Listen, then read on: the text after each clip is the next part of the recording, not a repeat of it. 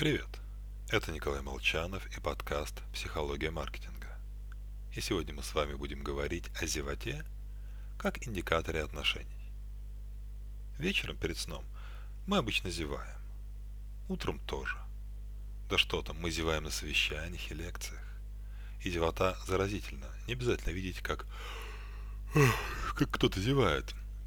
Возможно, вы зевнули, просто слушая меня. И способность подхватить зевоту носит социальный характер. Младенцы зевать умеют, но делают это вне связи с позевыванием родителей. Заражение наступает примерно с 4 лет. И чем лучше мы знаем человека, тем выше вероятность заражения.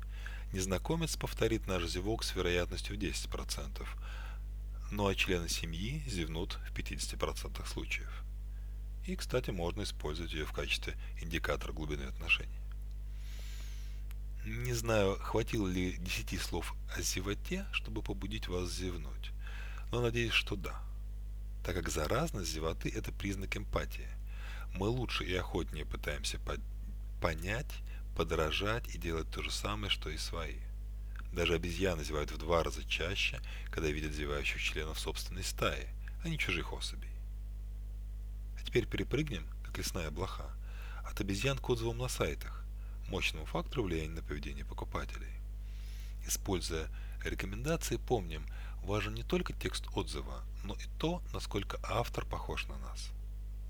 Читая отзывы на Booking, например, я мучительно пытаюсь понять, кто его оставил.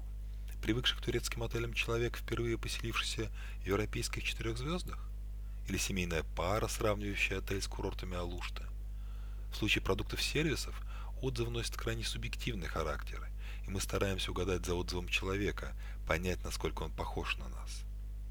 Так что облегчайте жизнь покупателя, дайте ему понять, так думает такой же человек, как и ты. С вами был Николай Молчанов и подкаст «Психология маркетинга».